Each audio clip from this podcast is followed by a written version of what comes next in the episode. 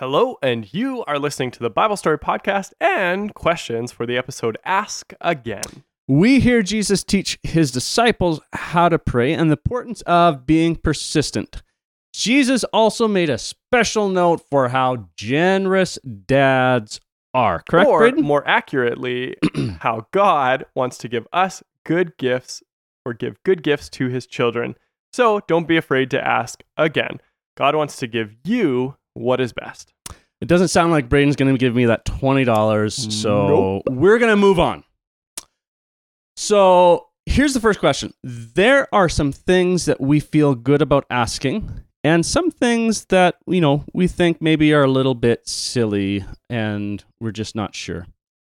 I want you to come up with an example for each type of request one that makes you feel a little bit awkward, a little silly, and one that you feel really good about. Hit pause and discuss. Question number two.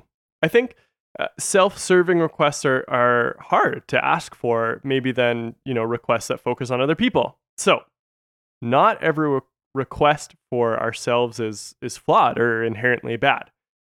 So here's our question. What do you want from god specifically for yourself? Hit pause and share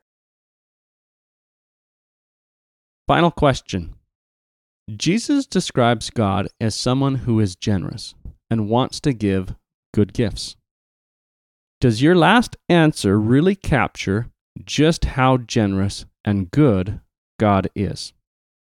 Hit pause and discuss.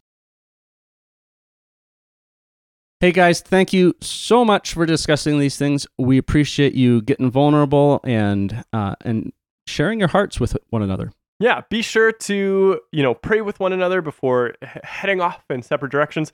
And and regarding your requests make sure to ask again and ask big and be bold for one another. Be persistent with your requests. Our god is generous and good